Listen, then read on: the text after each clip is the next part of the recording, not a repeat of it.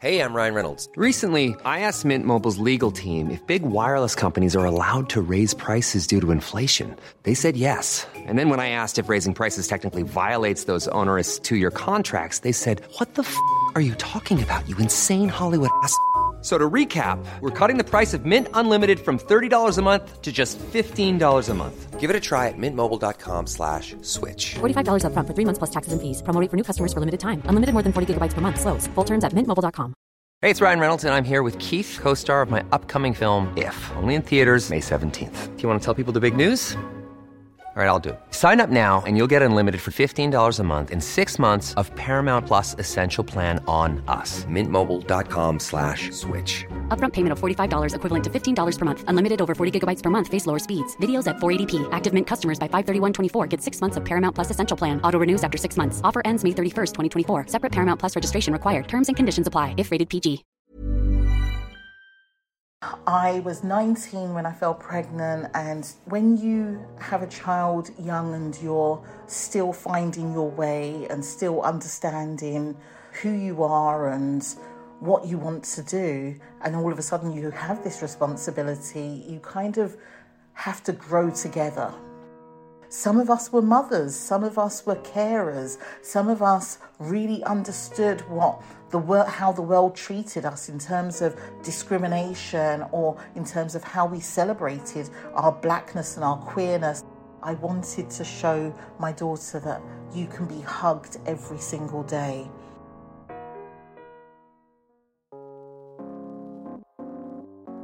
Hello, listener, and welcome to Some Families. I am the, dare I say, talented, charming, and bloody exhausted dad of three. I am your host, Mr. Stu Oakley. And I am the witty, fabulous mum of one, and your other host, Lotte Jeffs. Wow, who wrote this intro? Our producer has a lot to answer for. We're, of course, not so self aggrandizing. Oh, I am. I'm not sure I'm feeling my most witty or fabulous right now, but thank you anyway, Hattie. So we have a great episode for you today. And actually, having said that I don't feel fabulous, having just spoken to this amazing person, I don't think I could feel any more fabulous than how she's made me feel because she has uh, really, really inspired me and lifted my spirits in so many ways.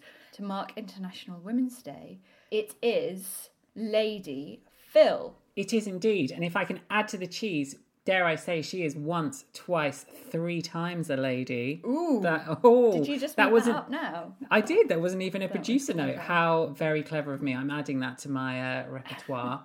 but Lady Phyll, she is one of the co founders of UK Black Pride, and she's also been a trustee at Stonewall. She's also worked for the Mayor of London, and she's done a lot of work for the Labour Party. I mean, this woman is an absolute legend. And to top all of that off, she is now the exec director of the human rights charity Kaleidoscope Trust, and she's a mum. So before we catch up with Lady Phyll, we have had somebody write into the show and share a problem with us. And as part of our Problem Shared series, Stu and I will now attempt to tackle your problem, listener. Thank you for getting in touch. So this is from an anonymous person who says, Great episode, thank you.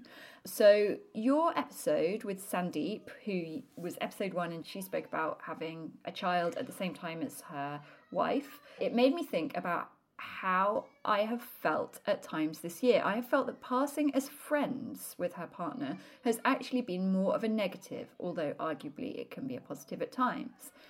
She says lockdown restrictions have in periods meant that you shouldn't be meeting friends for a walk, or that you can, but you should respect the distance rule. I've found that when going on our walk each day, I've often felt judged when walking with my wife. Passers by would stare in a way I perceived as judging us for breaking the rules, even though we weren't. And that got me, especially as my wife was heavily pregnant and we should arguably have been taking even more care, which we certainly were. I sometimes feel it again in this lockdown if we walk shoulder to shoulder, this time with our daughter strapped to us. I actually whack out the PDAs if the staring appears to go on too long. I hate that I feel people are thinking we've broken the rules. I guess that's just part of heteronormative society, though. Stu, I 100% relate to this. It's something I feel a lot of the time anyway, and it definitely has been heightened during lockdown and during the pandemic in the sense that I'm always thinking, that are my husband and I, you know, we shouldn't be seeing each other. Are we two friends? Like, are we two friends out with the kids? You know, especially as in the past, we've had the comments, you know, that have been thrown of us about, you know, oh, where's mummy's today? Mummy's day off, etc., etc. And I must say, even if it's just completely in my mind, which I would think it is, and that's the advice I would give to our, our listener that's written in. It, it's more likely to be in your mind, and I think sometimes people don't judge us as much as we we judge our own selves. I think it just adds another element of feeling super hyper conscious that you are a queer parent in a heteronormative world. My advice for you is to keep listening to this episode because what you're about to hear is going to inspire you so much and give you all of the confidence you need to walk through life with your head held high. Introducing the amazing Lady Phyll. Listener, during our chat with the incredible Lady Phyll, I just wanted to highlight that we do touch on the subject of domestic abuse and violence in case this is a potential trigger for anybody listening. So, Lady Phyll, thank you so much for joining us on Some Families. It's such an honour to have you on our podcast, and we're really excited to talk to you about so many things. We thought maybe a fun way to start, seeing as we're a, a podcast all about parents and children would be to start by asking you how you think your children would describe you today. Oh, is that fun or is that dangerous? I think that my daughter would say that I am I'm loud. She would say that I'm fun. She would say that I'm deep and I'm meaningful and actually I'm probably her best friend as well. God, that's all we can hope for from our kids when they're older. That's so nice. It's nice to have that relationship. Just to clarify as well, Phyll, how many children do you have? Is it just your daughter? So, just my daughter biologically, and I have an older um, boy who I treat as my son, who you would have met. That's Josh Rivers. That's that's chosen family, and you know sometimes you meet somebody and they automatically turn into that family member or that son or that daughter or niece or nephew that you never had. And yeah, we just have a, a strong bond, and him and my daughter get on like a house on fire. So, Lady Phyll, we're so excited, as Lotte said, to talk to you and hear about your own experiences as an LGBT parent. And in fact, I actually believe, well, I know it, that you are our first queer grandmother as well that we have on the show, which is is very exciting. Um, and we'll get all into that, but I'd love it if you could take us and our listener back to when you first had children, when they first came into your life, and and what the situation was like for you at that time. I should just clarify the grandmother part. You mentioned at the beginning chosen families. So I have another girl who I raised from when she was about 12 and she's got two amazing children that call me grandmother, and that's where it's from. My daughter, uh, my biological daughter, is 25 and doesn't have any children yet. Touchwood, not right now. and Josh doesn't have any children yet either, as well. I guess your question about going right back and families and parenting, for me, I think that understanding the meaning of parenting first and foremost. We know that there's no manual handbook on how to be a brilliant parent. Nobody tells you what to do when your child's coughing at night and you can't go to sleep. But then also, nobody prepares you if you are going to come out in your own journey and what that means for your children or your child's coming out journey. So I think that there's a number of different pathways that I've taken. Some haven't been as I wanted them to be, some have just been so beautiful to watch flourish in terms of the relationship that I've built with my, my daughter that lives with me. And there's also times where you want to cry because you're so frustrated at not being able to protect them from all that life throws at them. And that could be anything from the discrimination that they will face, that you know that they will face, or from predators or praying eyes that look at them in different ways and this immense sense of responsibility that you have that you are no longer caring for yourself you're no longer feeding just yourself or making sure that you've got you know bus fare or petrol to go down the road but you have someone that is accompanying you all the time and you've got to protect them with your life that's the biggest change that mm. i have ever envisaged or seen in my whole entire life. And you were quite young when you had your first child, is that right? Yeah, so I was 19 when I fell pregnant, and I guess we've grown up together. Mm. When you have a child young and you're still finding your way and still understanding who you are and what you want to do, and all of a sudden you have this responsibility, you kind of have to grow together. She understood that, you know, I had to go to work to make ends meet, but how did you balance that with studying, work, and being a parent at the same time? And that's never easy. And even now that she's grown, it's still not easy, although I do treat her like a bit of a baby. Did you feel quite alone with it at that time? Were you, or were you supported by your partner at the time and wider family? So I have, yeah, I have a great family network, and my mother and father were both in England, so they were super supportive. But of course, you still have to do it yourself, you know, from breastfeeding to changing a bottle to night times and I lived by myself as well but they were they were supportive and a partner there was a it was a volatile very very negative relationship so, at a particular period of my daughter's life and mine, we were in a safe house um, for a little bit. And would you mind telling us about when your coming out journey happened in relation to that narrative? So, I mean, coming out is a is an iterative process, and you're mm. constantly doing it over and over again, just like now. So, and I hope that this is not triggering for anybody that's listening, but my coming out journey was my daughter was 18 months, and I mentioned to the father of my child that, you know, this is really not working. I've always known something was incredibly different about myself. Yes, I'm a lover of people, but I had been reading so many books and I just wanted to connect to a different part of me that went down so badly with the father of my child. And um, yeah, on top of it being a volatile relationship, it was also an experience of where violence came into play. So from when she was 18 months, we were in this safe house and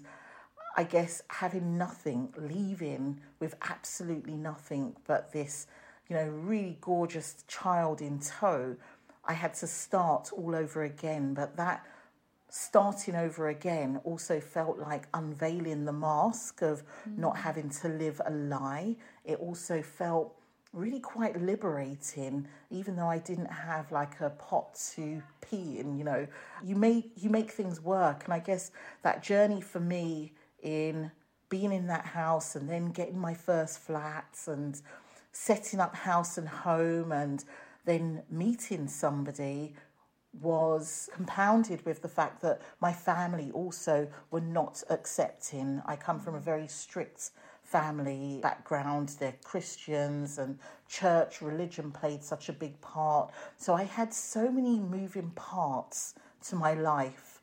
And all I could think of is that I wanted to be happy and I wanted to make this, this bundle of joy happy at the same time but I also had a family that wanted to be there for my daughter, but was so incredibly angry at me for, as they call it, you know, my lifestyle, choosing to be with somebody. And I say choosing in inverted commas because I don't believe it's a choice.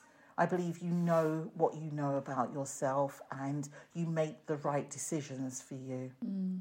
And I can see why then with that situation, the the the chosen family that you've chosen along the way have been so important to you because it's fairly common within the LGBT community to to be able to choose our family and choose who we who we mm-hmm. want to envelop, you know, with our love as well. Absolutely. And so, was it that point in time for you then that you really started to build that community around you when it was just you and your daughter pretty much on your own? I would say probably a year after that because I remember her being three actually. It was when she was about three years old that um, I was able to like go into libraries, read up a little bit more on Audre Lorde and Bell Hooks and all of the women that had inspired me to drive forward. And I got involved with an organisation called BLUK, B L U K, that stands for Black Lesbians in the UK. And this organisation just had so many women that you connected to. They, we had so many shared commonalities. Some of us were mothers, some of us were carers, some of us really understood what the world, how the world treated us in terms of discrimination or in terms of how we celebrated our blackness and our queerness and being lesbians or being bisexual. And at the time, I, I don't think I had met within the group any trans sisters, but we also spoke about how we show up and step up and step out for our trans sisters. But it felt like family. It mm. felt like what was missing from being marginalized from my family because of how they saw me, it felt like I had created or been adopted into something new that was fresh, that was vibrant, and that was ever so supportive. Fast forward, I started to get involved with a lot more of the activities. There were things that my daughter could get involved in. She met other children who had their parents who were queer, and it felt nice. Hmm. And of course, you know, it just grows and grows from there. It's such a powerful moment, isn't it, when you first find your people, however that happens. First moment of walking into a mm. lesbian bar or going to your first pride. It's life changing. It really is. And, and those moments stay with you. And I, I guess, you know, you mentioned about your first bar. When I went into my first bar, oh my gosh, this was in Hemel Hempstead. I couldn't believe there were so many women that loved women, that expressed themselves in different ways, that women could look so different. Some of us were butch, some of us were femme, some of us were masculine presenting, some of us were wearing lipstick and a pretty frock. You know, it was just so diverse within our own, you know, lesbian and bi community. And and it felt good to be in that space. But I also couldn't help thinking that the actual space didn't really reflect me as a black woman, mm-hmm. but it was a space, nevertheless, to be able to dance and be free and you know be unapologetically you And just for our listener as well, I just want to clarify are we talking about the mid 90s? At Yes, this point, yes, are. just to Yes. clarify the era of which we're in and and how far and progressive things were or were not at that time. And so you discovered activism. I mean, obviously, it was already in you. You just sort of found some some voices like Audre Lorde and Bell Hooks who helped give voice to what you were feeling, and then you found people who also helped you become the person you were always destined to be. That spirit of activism. Is it something that you tried to instill in your children? Are they now as politically engaged as you? And how do you think they felt as children seeing you in that way and being part of that world. activism is one of these words that's rather subjective and it takes many different forms, but I've always been active. I can remember as young as being 12 and 13 and getting sent out of the classroom because I was speaking about things that related to enslavement, to slavery, to colonialism, when all I was being taught was Battle of Hastings and Henry VIII's wives and so forth. It's part of my DNA. My grandmother as well was incredibly active within Ghana back home. So what's taught or handed over is the knowledge that you have about your history, your culture, your tradition. And that certainly has gone through to my daughter, to Josh, who was already really engaged politically, because our beings, once you are queer, you're black, you're a woman, you're young, you're from a working class background, whatever that sort of social categorization is that you fall into, you are active because you have to be resilient because mm-hmm. of the way the world treats you. So I think for me, making sure that my daughter was able to step in that right direction. It was about providing her with the tools and the understanding of how the world works. Of course, they're not going to get everything because they need to make their own way through the world, but the little that I could pass on, I did. And, you know, my daughter, when she got into university, she was part of every society and she, you know, I'm always saying to her, you can come out if you want to. You know, I'm really here for you. She's like, no, mum, I really love men. I really do. I'm straight. I'm like, I'm here for you. It's like but, that classic know. scene in Absolutely Fabulous where they want, they desperately want Saffy to be a lesbian. Yes. She's not. Yeah. yeah, but my daughter's definitely straight, so okay. she keeps on telling me. So it's ama- amazing to think how different the the home and the family that you created for yourself and your children was from your own upbringing. So, from what I understand, you were brought up in a Ghanaian household and yeah. family in in London. In London, and then we moved out to Hertfordshire. Could you t- tell us a bit about the main differences in in sort of upbringing and culture, and how what you've kept, what you've what you've changed? Yeah, I mean that's a it's a really nice question, but also one that unearth some things that maybe you try to forget in how you've been raised. I mean, my parents have done a marvelous job, if I say so myself, but at the same time, there was a real strict upbringing of, you know, if it's not about church and it's not about education, then there wasn't really anything else to it apart from we had a richness in our in my siblings where we were connected with each other our language, our culture, the traditions that we try to understand because this is my parents. But what I've changed was the fact that I wanted to show my daughter that you can be hugged every single day my parents, we didn't say, I love you, or, you know, oh, here's a hug, oh, you're hurt, or you're sad, let's explore that feeling. And I guess for my parents, just to do them some justice, because they came to this country with the intention of raising children and for them to get a good education and a better way of life than they had. The pressures that they felt and faced were very different to the pressures that I face today. Um, of course, there was still racism, but in a very different way. My parents are were a lot more diplomatic and didn't want to rock the boat, so a lot of the hurt and pain was internalized, and they were coping with the best of a bad situation of being in a country which was very foreign to them. Whereas now, I could raise my daughter in a way where I could give her a hug and I could say, I love you. I was born in this country and there's different opportunities and platforms and spaces for us to enjoy each other and enjoy the time that we spend together.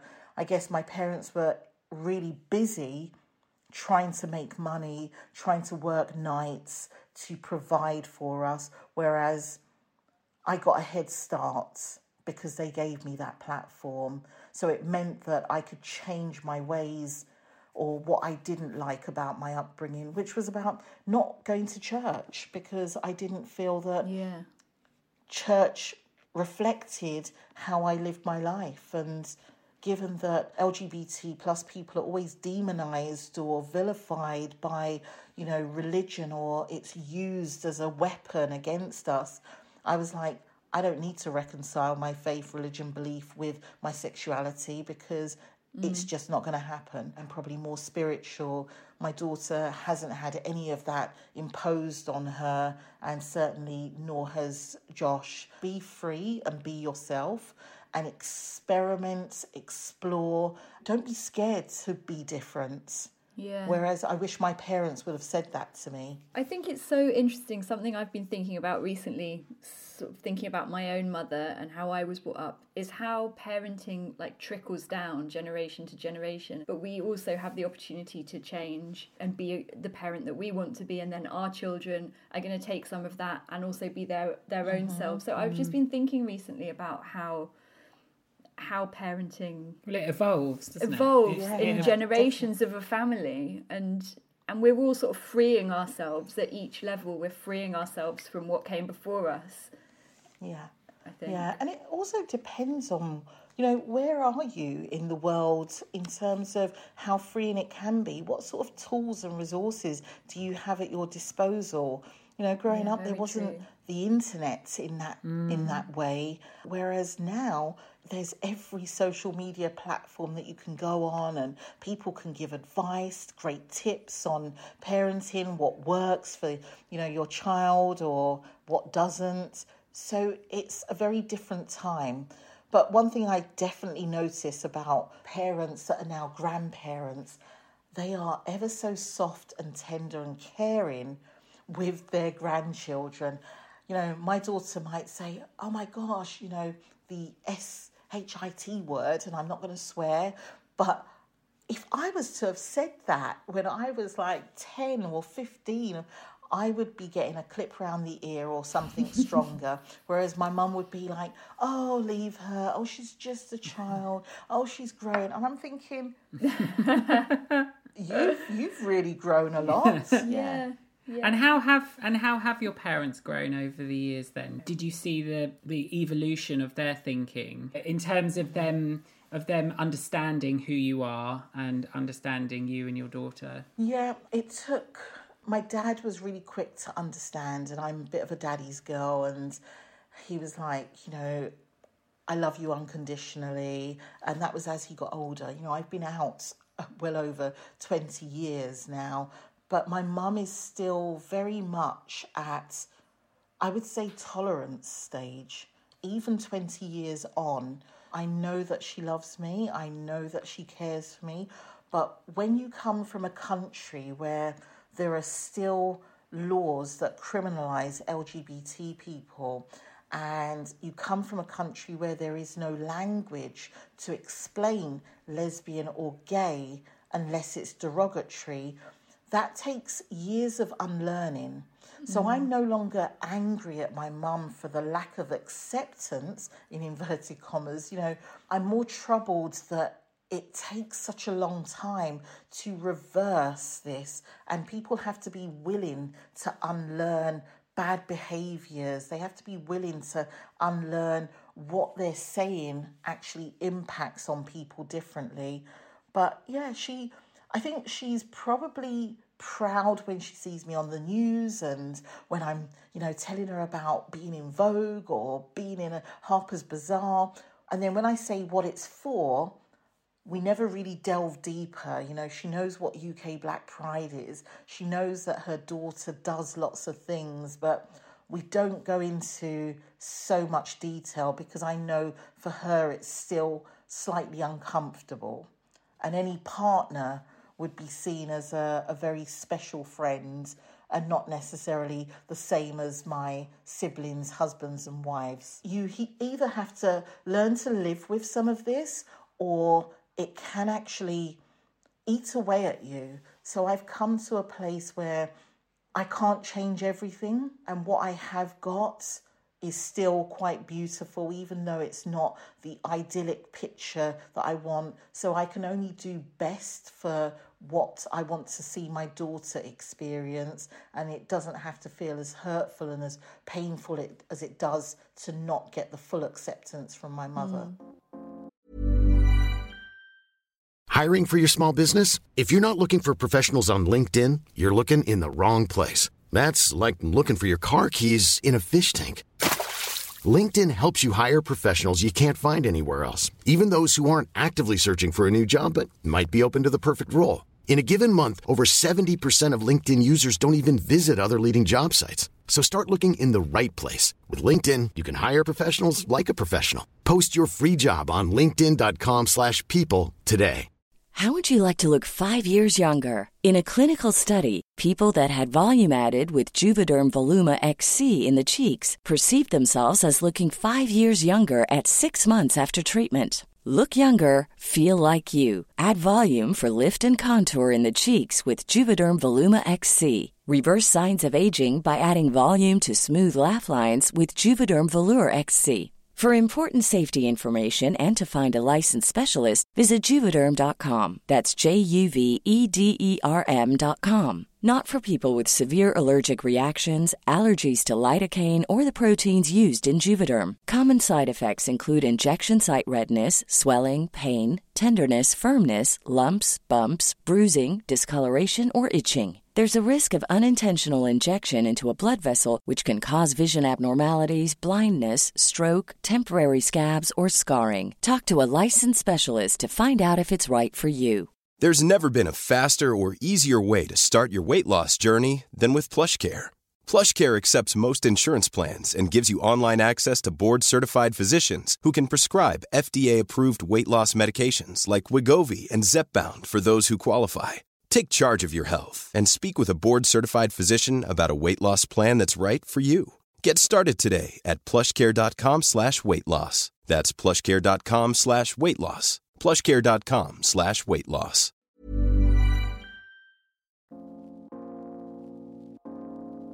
In terms of right now, at this moment in time, obviously Ghana is in a in a situation where the the already stringent restrictions and laws around LGBTQ plus people are being elevated even more so, mm. and it's obviously an incredibly hideous time for anybody who is LGBT within Ghana. Has that affected you from a community, and are you seeing that from other Ghanaians you know within the UK from a family point of view as well? Yeah, absolutely. So anything that happens in Ghana, you know, I am greatly connected to my country. I always like to say that I was made in Ghana and born in the UK. So Ghana for me is what will be home at some point in the future. Seeing what's happening, I've been involved in helping to campaign to amplify the voices of our LGBT plus communities in Ghana, but at the same time adding air and caution because I live in a Western state and a Western place that you don't want to impose your winds and your movements onto countries that are at different places. But at the same time, you know, my mum is seeing the news and actually she's not really saying anything, but I know that there's a deep down, this is horrible, and you know, no person should have to face any form of hate or discrimination. But I think she's trying to grapple with what does this mean for a, a sort of new Ghana that could be all embracing? And she's continually going on a journey, as are some of my aunties and uncles, but some of my cousins who are a lot younger, they're, you know, all on it on social media. This has got to change. But I guess this is a generational thing. And until we start having deeper intergenerational conversations, it will be very hard for people like my mother who are sort of 80 going on 90 to just change overnight. Mm. And that's what we have to remember when we're campaigning from the UK and trying to tell another country which has had these regressive laws in place for uh, since it was colonized. That's such an interesting point about intergenerational conversations as well. And I think we in the queer community generally could really benefit from spending more time with people from different of different generations and different ages because the experience of being a, a 20 year old queer person to uh, the, what somebody that's now 60 what they experienced when they were 20 is so vastly different and i feel like we could all learn so much from each other is there a world where we could create a kind of space or community or does it already exist where we can be having these these kind of idea sharings and conversations? Well, I'm always reimagining uh, a different future and what the world could and should look like. UK Black Pride certainly aims to create and foster that sort of intergenerational conversation because we learn from the next generation about what the emerging needs are and how we respond to it. And you know, you've got organisations like Blackout UK, like Black and Gay back in the day, who are now starting to really push forward images of what it looked like in the 80s and the 90s so that we can make that comparison as to what has really changed and how far have we got to go. So it's happening, but maybe not consistently across the board. So, how do we as a queer community really show up for each other in those Yeah. instances? It's so important.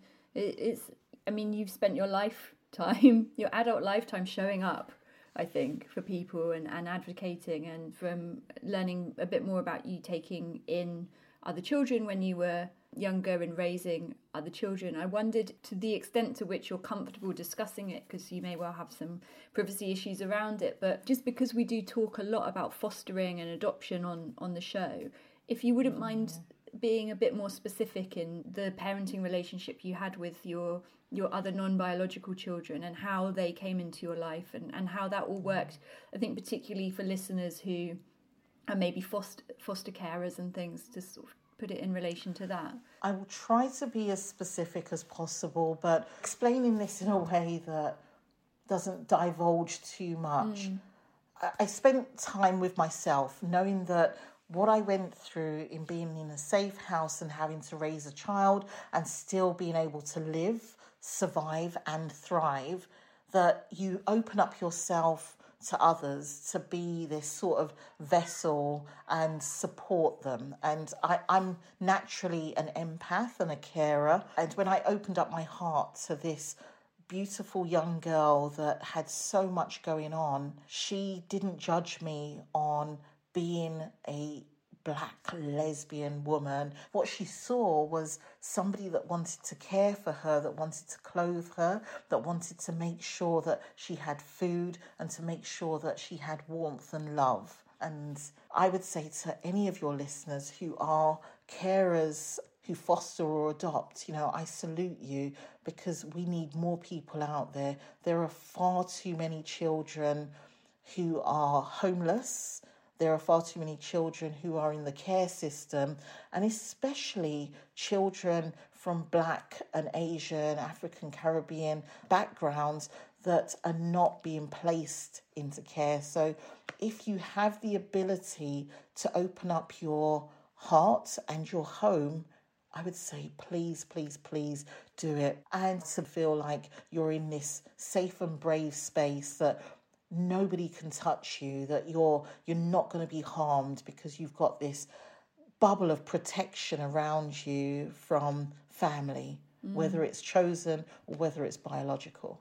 and did josh come into your life a bit later down the line Yeah, he was definitely an adult, even though I know he's going to listen to this, and even though he was still quite a big child. The fact that he can see me as a mother figure that will protect him, that will give him guidance, but also not to judge him. So that non judgmental mothership, stewardship was important for him because he was going through his things, I was going through mine, but we could still be there to hold and lift each other up mm. and feel empowered. It's so inspiring. It's and it's really inspiring to think that you can find these parental figures and to just be open-hearted to embrace that or also to be that person that you are Phyll who welcomes those people in and, and hope that I'll be in a position to be able to do that myself one day. Yeah. You you might be doing that already and you don't even know. Maybe, There's yeah. a chosen family between you and Stu that Mm. you might not even recognize that actually you're like siblings or you know you might be so like that nice. I see Lotte very much as my sister. She's my she's my podcast wife. I'm and glad you didn't say mother. From what you were saying and saying about how your relationship with Josh, like if somebody's in trouble, you'd look after them so much and you'd be that kind of guiding light for someone. You can really see that. And I was thinking about this term earlier, grandmother, and I was thinking, you know, actually that's what you are not a grandmother but it's like this you are the grandmother like you are the mother of all this The amazing mother of all mothers. yeah well, um, it's funny you should say that because there was there's this title that has gone around and when I'm speaking somewhere they're like oh the mother of the movement like our queer black movement because I very much see everyone that attends UK Black Pride, whether you're black, you're white, you're young, you're old, you are coming into a space which is about love and harmony and about celebration. And I see them as family. And I especially look to that next generation. And if there's anything that I can do to help cultivate or really make sure that the ground feels solid for them, I do it. And heading into my work with AKT, which is the Albert Kennedy Trust, it's about working with young people, especially young, marginalised, and vulnerable people that have found themselves homeless or will be facing dire situation. And every one of them, I see them as family. And I think care and compassion, and that's what I keep on saying. You know, when I leave this earth, I don't want to be known for anything else but having shown care and compassion to those that may not have seen it. Phyll, do you feel like you can show that care and compassion to yourself? Or do you ever get burnt out and exhausted by the amount that you give? Well, I was hoping that question didn't come out because I'm probably one of the worst at applying self-care but you know you can't pour from an empty cup so i'm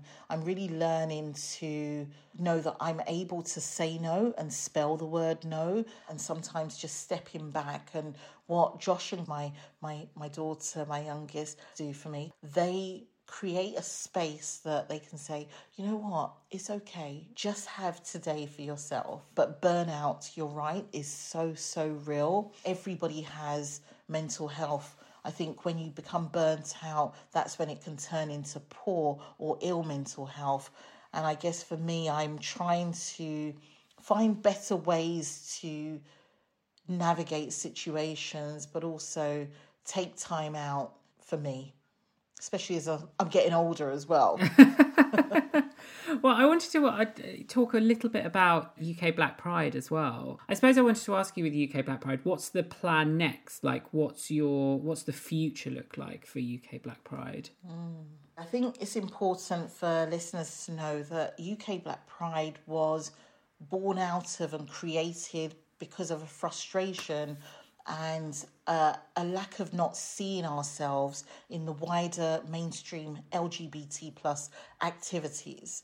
It didn't speak to our our culture, our heritages, our, our faith. It didn't speak to the issues that we face around racism and homophobia and biphobia and transphobia.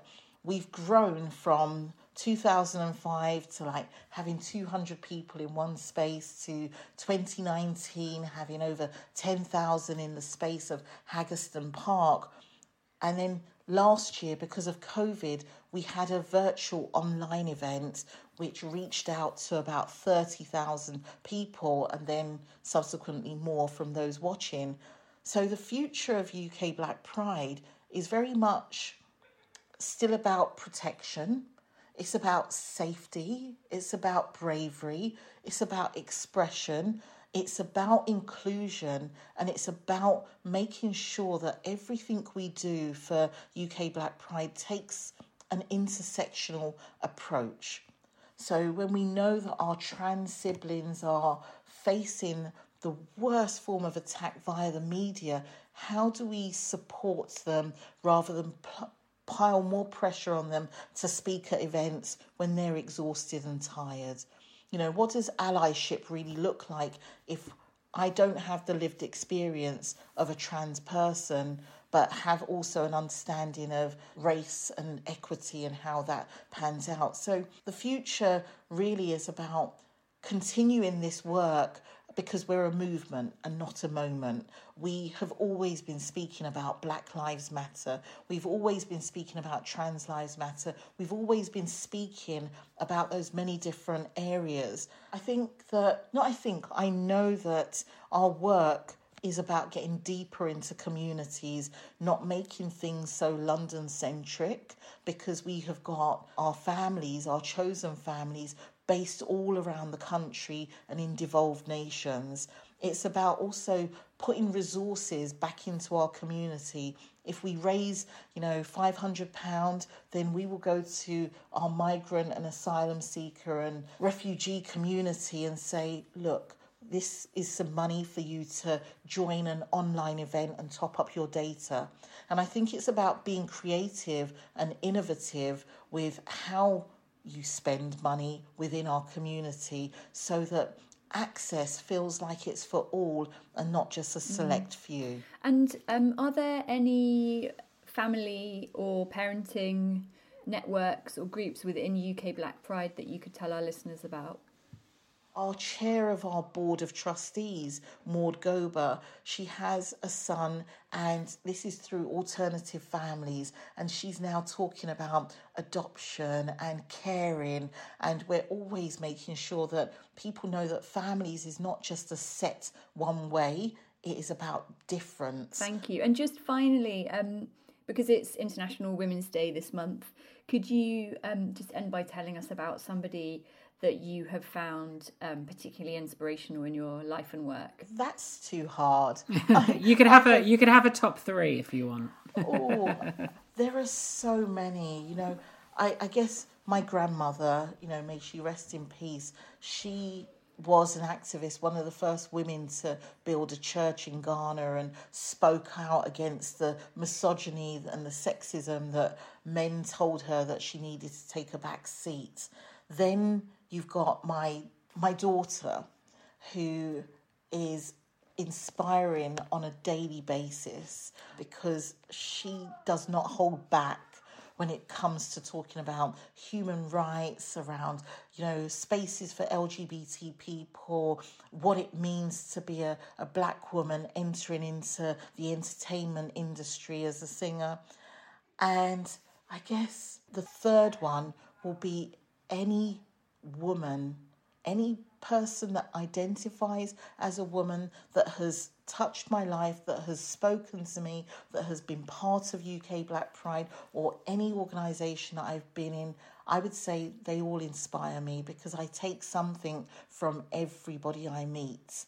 And that's how I learn and I grow. So I guess they've helped build up who this person is that mm. sits before you as Lady Phyll. Oh, Phyll, you certainly inspire us. I think you are our inspiration. Um, so oh. thank you so much for for taking the time to speak with us today. No, thank, thank you. you. so much, yeah. and I love what you're doing.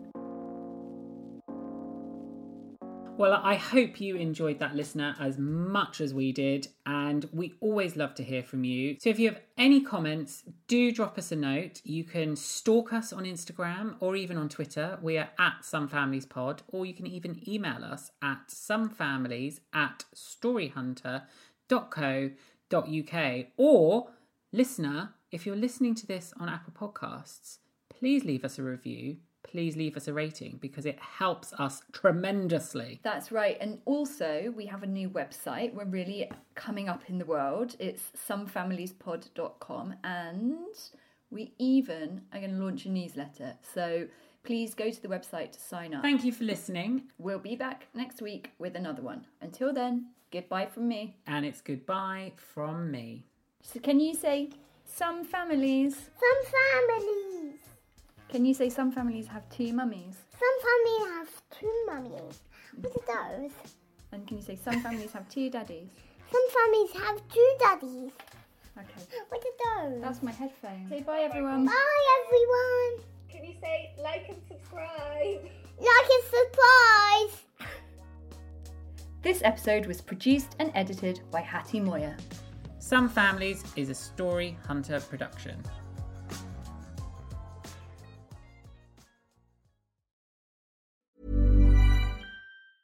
Mom deserves the best, and there's no better place to shop for Mother's Day than Whole Foods Market. They're your destination for unbeatable savings, from premium gifts to show-stopping flowers and irresistible desserts. Start by saving 33% with Prime on all body care and candles. Then get a 15-stem bunch of tulips for just $9.99 each with Prime. Round out Mom's menu with festive rosé, irresistible berry chantilly cake, and more special treats. Come celebrate Mother's Day at Whole Foods Market.